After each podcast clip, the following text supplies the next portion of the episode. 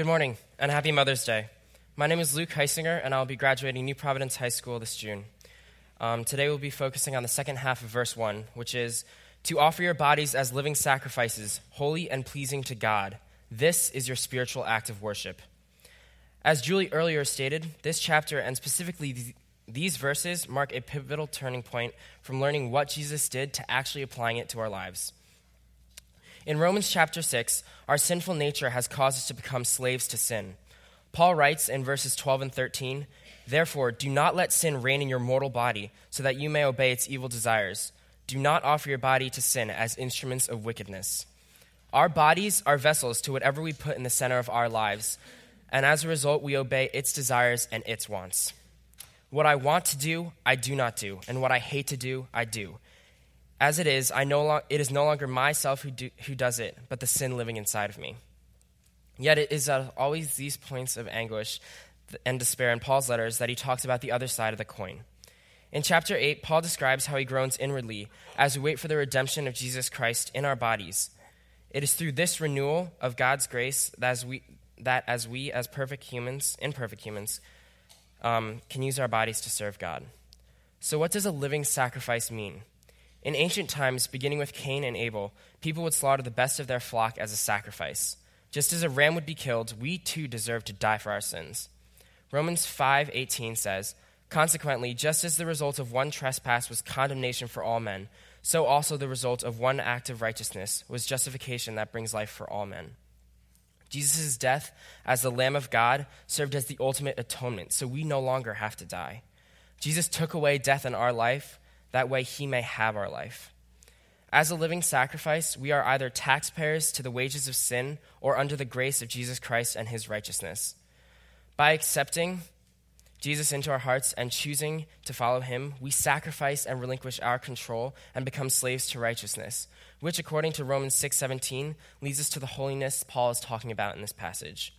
It is the spiritual commitment to God that allows us to act as living sacrifices. It is the transformation from within.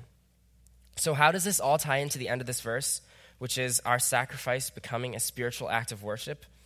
Throughout this series, we have learned that worship is not just a general term that covers the basics of singing songs and praising in church. Worship is living for, allowing the Holy Spirit to shine into it, in us. But how are we holy and pleasing to God in such a broken world? I'm sure we are wondering how we can please God working, into nine, working in a nine to five office job. But you see, that is the misconception. The truth is, it's not about us at all. We have done nothing and can do nothing to deserve or increase God's grace or love. We are on the receiving end. Galatians 2:20 says, "I have been crucified with Christ. It is no longer I who lives, but Christ who lives in me. The life I now live in the body by the faith in the Son of God who loved me and first gave his life for me." The life I live in the body, the body that you have given ownership to God.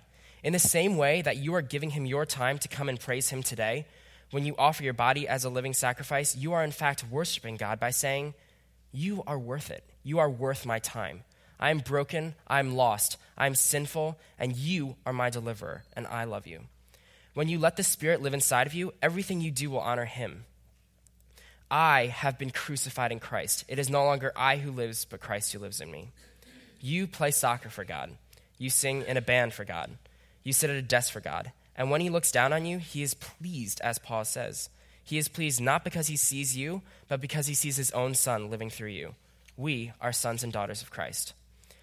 Recently, this passage has meant a lot in my life. At this moment, in the middle of the way, in the middle of May, I am not sure what's going to happen to me next. Unlike so many of my other friends up here today, um, I don't know where or if I'm going to college next year. Um, but it's not about me. I know God is in control of my life, and I plan to worship Him by letting Him guide my path and determine my future, because He is worth my time and my trust. So, as we part today, I want to leave you with one question The old is gone, and the new has come. The old days of death sacrifices are gone. Our bodies are now the new sacrifice, with the ultimate distinction and difference in being that we are still alive today. We are living. So, my brothers and sisters in Christ, I ask you this question Who are you living for?